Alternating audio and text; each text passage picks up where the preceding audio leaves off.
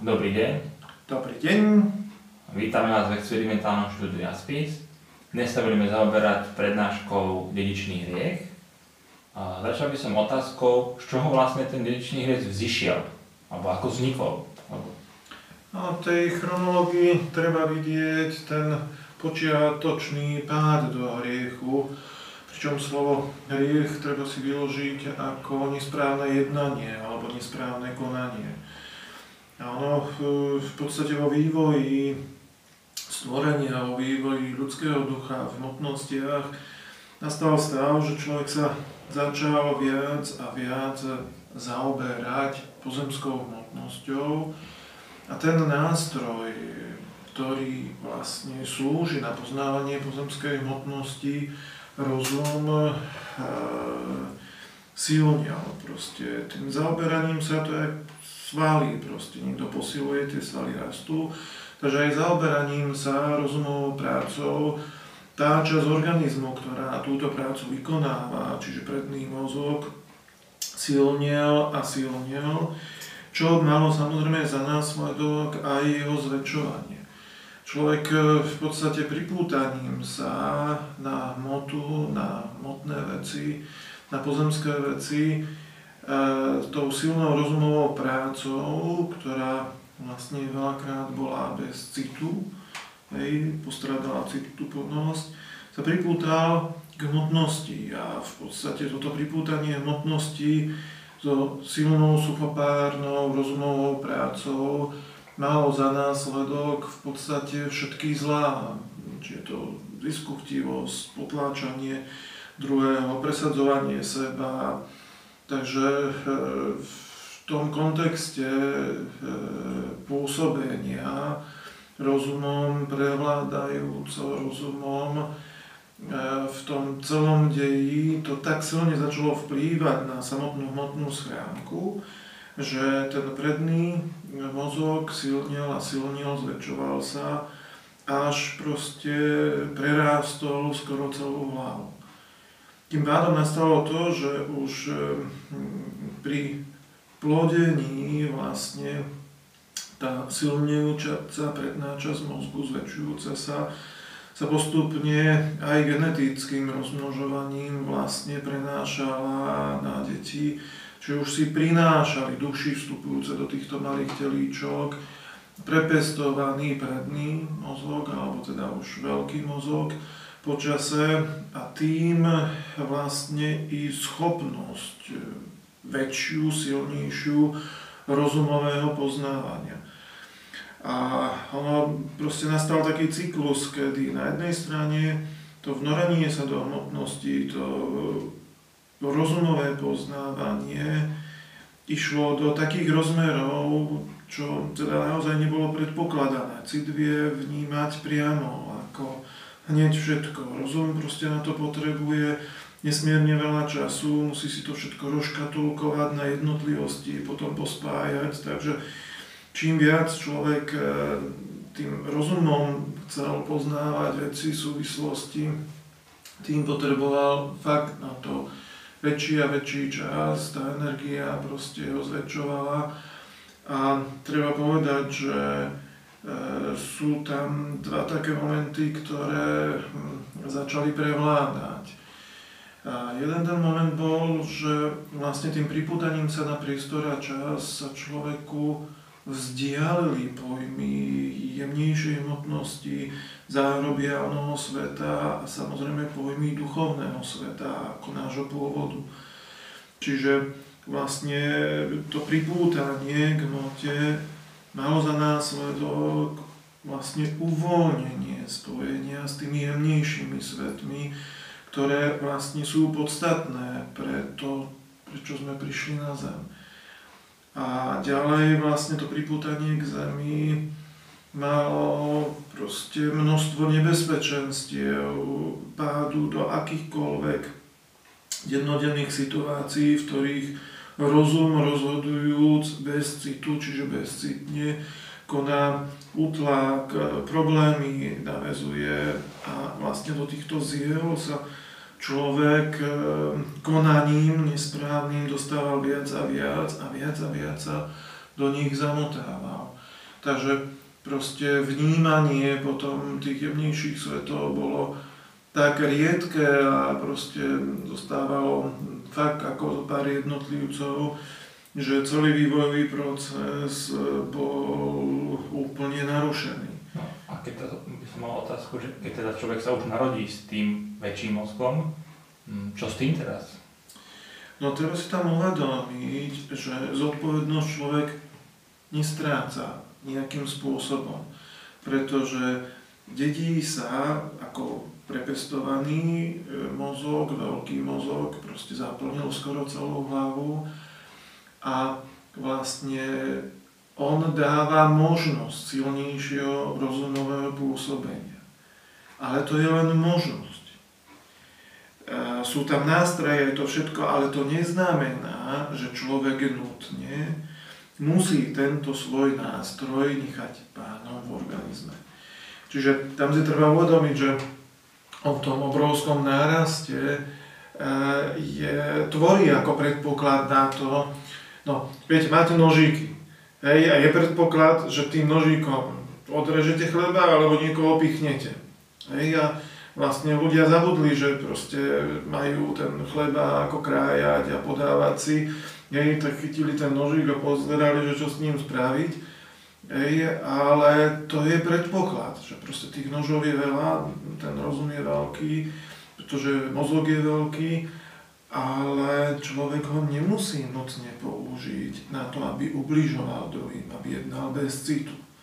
Čiže tá zodpovednosť človeku zostáva, pretože ten, tú istú rozumovú schopnosť, to, tým veľkým mozgom podmienenú, môže on využiť na to, aby v tej dennodennej situácii v hmotnosti, kde naozaj tých nástrah je veľa, aby si razil jasnú, zreteľnú cestu ako príklad ostatným ľuďom, že dajú sa tie schopnosti používať aj správnym spôsobom, len to sa musí doslova nechať viesť svojim citom, svojim vnútorným hlasom. A ten cit musí vládnuť. Proste e, rozum je ako silný kôň. Hej, duch proste je jazdec na tom koni. A vlastne tým citom, tou, tou úzdou ovláda toho konia. Keď pustí tie oťaže, prestane jednať podľa citu, hej, ten kôň s tou silou ho povláči krížom krážom.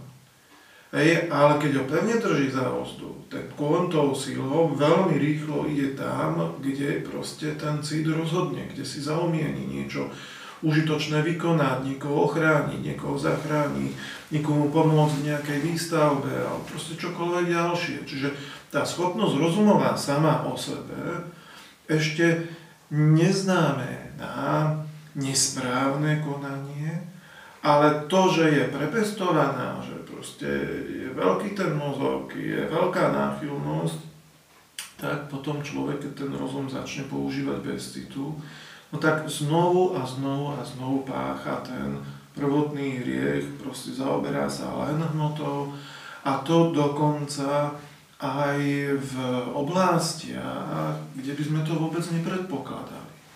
Náboženských oblastiach, ako človek si veľakrát myslí, že tým, že sa zaradí do nejakej škatulky náboženskej, do nejakej pozemskej formy uctievania všemovúceho, že to znamená, rovná sa, duchovne sa vyvíja, že není pripútaný k mote. Lenže práve naše slovesa hovoria o tom, že čím sa hýbe náš duch. Keď e, človek povie, a ten váš syn chodí do kostola, nechodí, oh, čerti ho pomelú. Čo je sloveso? Sloveso je pozemská chôdza. Čiže je tu sústredenie dej na pozemské veci. Nie je v tej bežnej otázke, váš syn vzdáva vďaku všemovúcemu.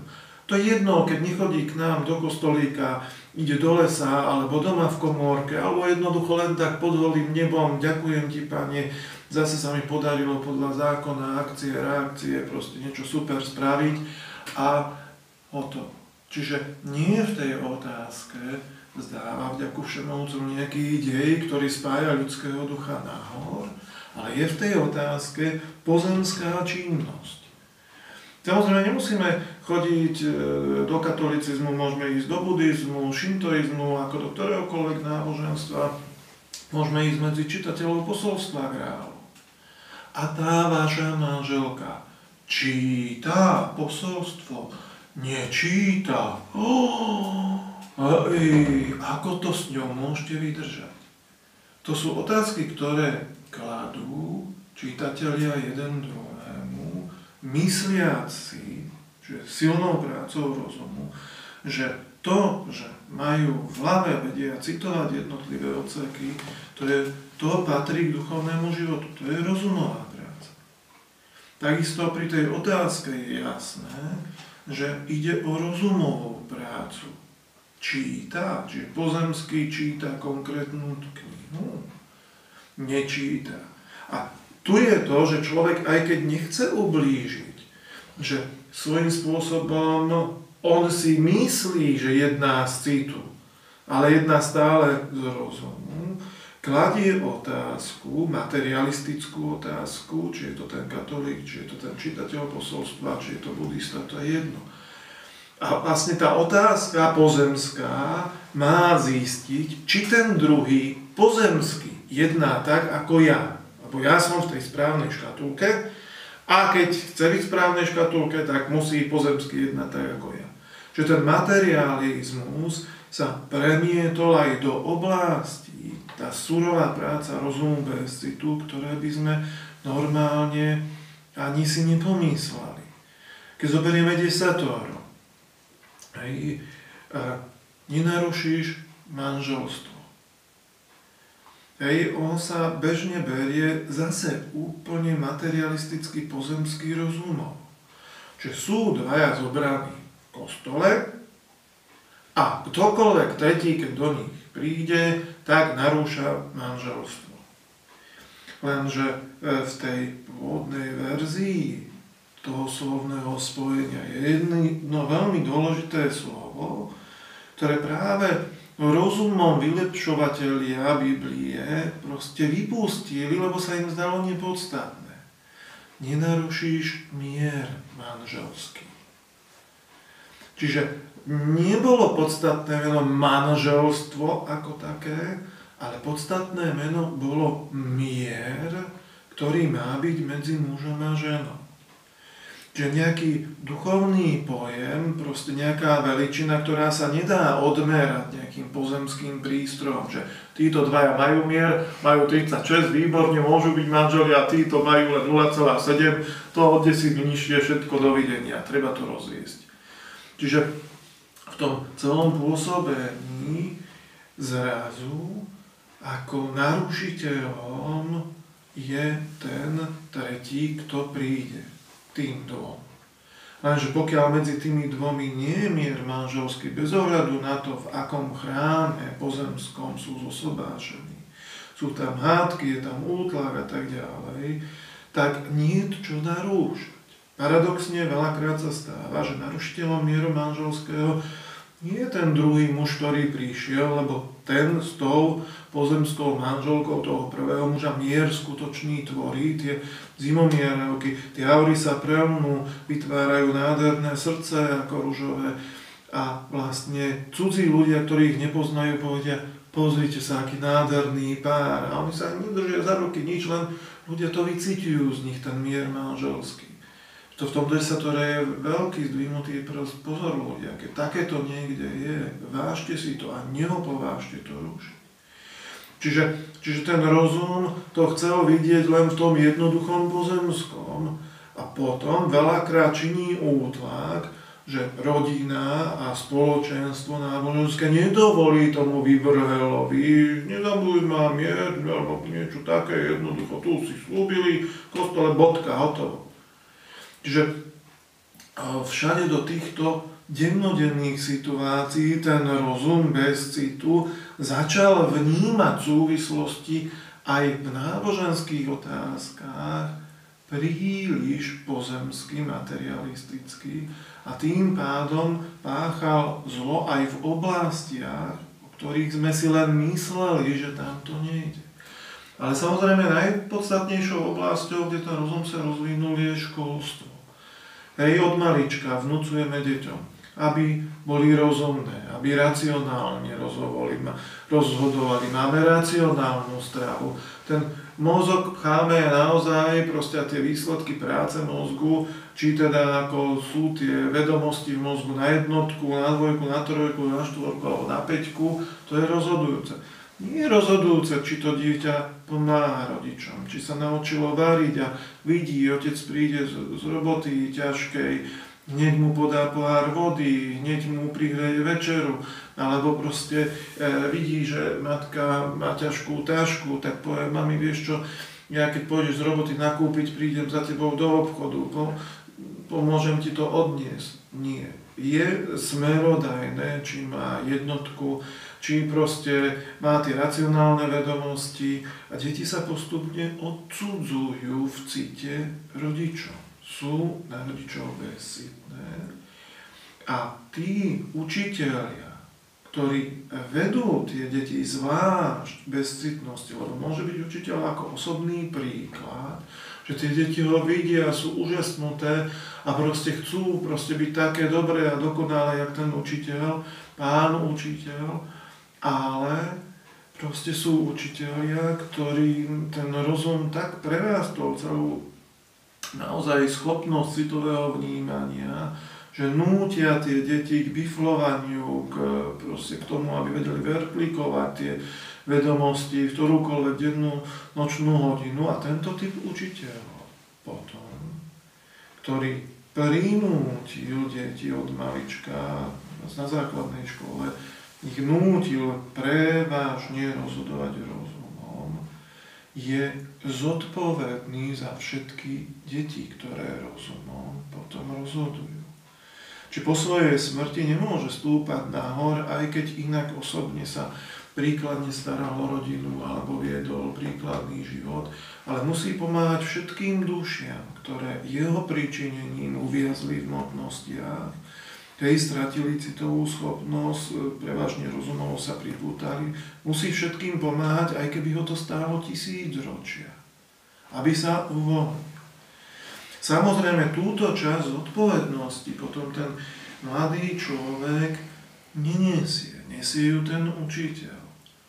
Lenže to neznamená, že tomuto mladému človeku sa stratila zodpovednosť. On aj keď proste bol nútený do tých racionálnych smerníc, tak prichádzajú mu v živote udalosti, kde niekto, kto zostal cituplný, mu slovom niečo povie informuje ho, že celé je to trošku inak, ako tá podstata je niekde úplne inde. Alebo mu napíše niekto, kto ho má rád, hej, frajerka alebo frajer ako ľubostný list, kde proste určité veci sa ho snaží nabádať, aby bol cituplný, alebo dostane sa mu nejaká knižočka do ruky, kde je to popisované. Alebo má mohutný odraz, pretože tým rozumovým rozhodovaním zákon akcia a reakcie samozrejme pôsobí, spätný účinok prichádza a na človeka vlastne padá ten spätný účinok. A ten ho núti zmeniť rozhodnutia, zmeniť postoje. A keď človek takýmto prežitím veľkej radosti, veľkého trápenia sa otvorí ako kvetinka a má možnosť slobodne sa rozhodnúť ísť citu plnou cestou miesto tej bezcitnej, suchopárnej, rozumovej, tak celá ďalšia zodpovednosť je už na ňom. Už nie na tom učiteľovi. A nutne každému jednému skôr alebo neskôr prídu takéto životné udalosti, ktoré mu majú pomôcť nesiať tú bezcitnosť a začať siať cituplnosť. Čiže tá časť obmedzenej zodpovednosti vlastne v detskom a dospievajúcom veku, ktorá proste bola silne nanútená tým školstvom a konkrétnym učiteľom, ktorý nie bol príkladom ja kedysi, ale tým suchopárnym, rozumovým žiadateľom, tak tu musí on naprávať.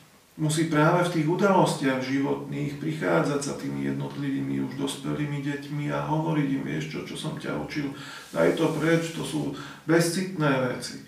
Oni samé o sebe sú dobré len keď sa používajú citom. No a vlastne, keď vidí, že to dieťa sa rozhodne zase rozumovo, bez citu, proste ho to trápi a znovu čaká na nejakú pozemskú udalosť, keď to dieťa znovu príde a znovu sa mu snaží pomôcť. Proste je to také sisyfovské úsilie. Samotný ten mm, pojem školstva neznamená, že ho máme zrušiť. A citu plnú výchovu hej, dať do popredia je veľmi jednoduché. Dvaja inžinieri končia proste na červený diplom jadrovú fyziku na elektrofakulte. Jeden z tých inžinierov buduje nové zabezpečenie jadrových elektrární, aby ani pri proste kalamíte poveternostnej nedošlo k poškodeniu. A druhý inžinier, tiež na červený diplom, vyvíja ešte viac zabíjajúcu jadrovú bombu. Čiže zjavne obidvaja ten mozog majú na červený diplom proste ako super, Čiže samotné školstvo ako také s tými vedomosťami je ten ostrý nožík. A jeden ten ostrý nožík, ten červený diplom, tie vedomosti o jadrovej fyzike, používa na ochranu iných a druhý ho používa na zabíjanie Takže tu tá bezsitnosť ukazuje na týchto dvoch inžinieroch, že kde je ten zásadný problém. Proste rozum má byť ovládaný citom, duchom človeka.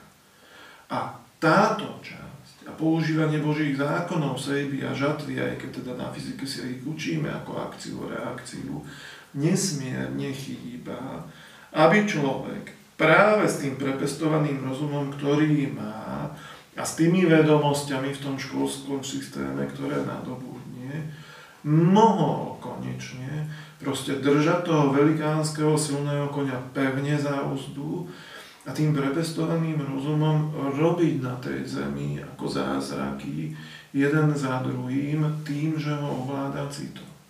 Proste je najvyšší čas v tomto, aby nastala zmena, pretože vlastne stojíme tesne pred záhubou ako planéty.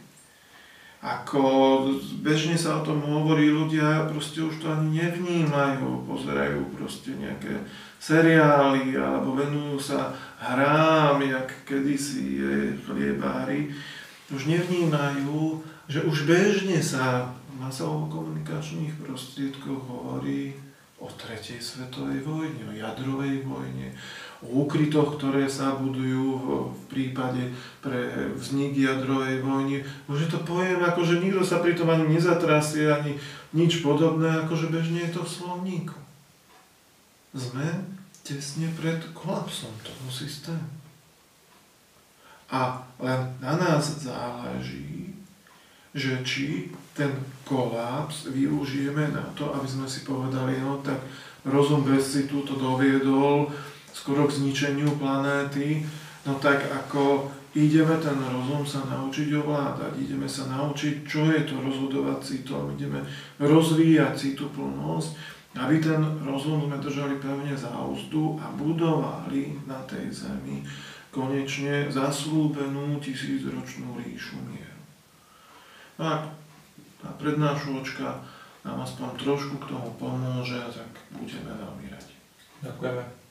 Dovidenia.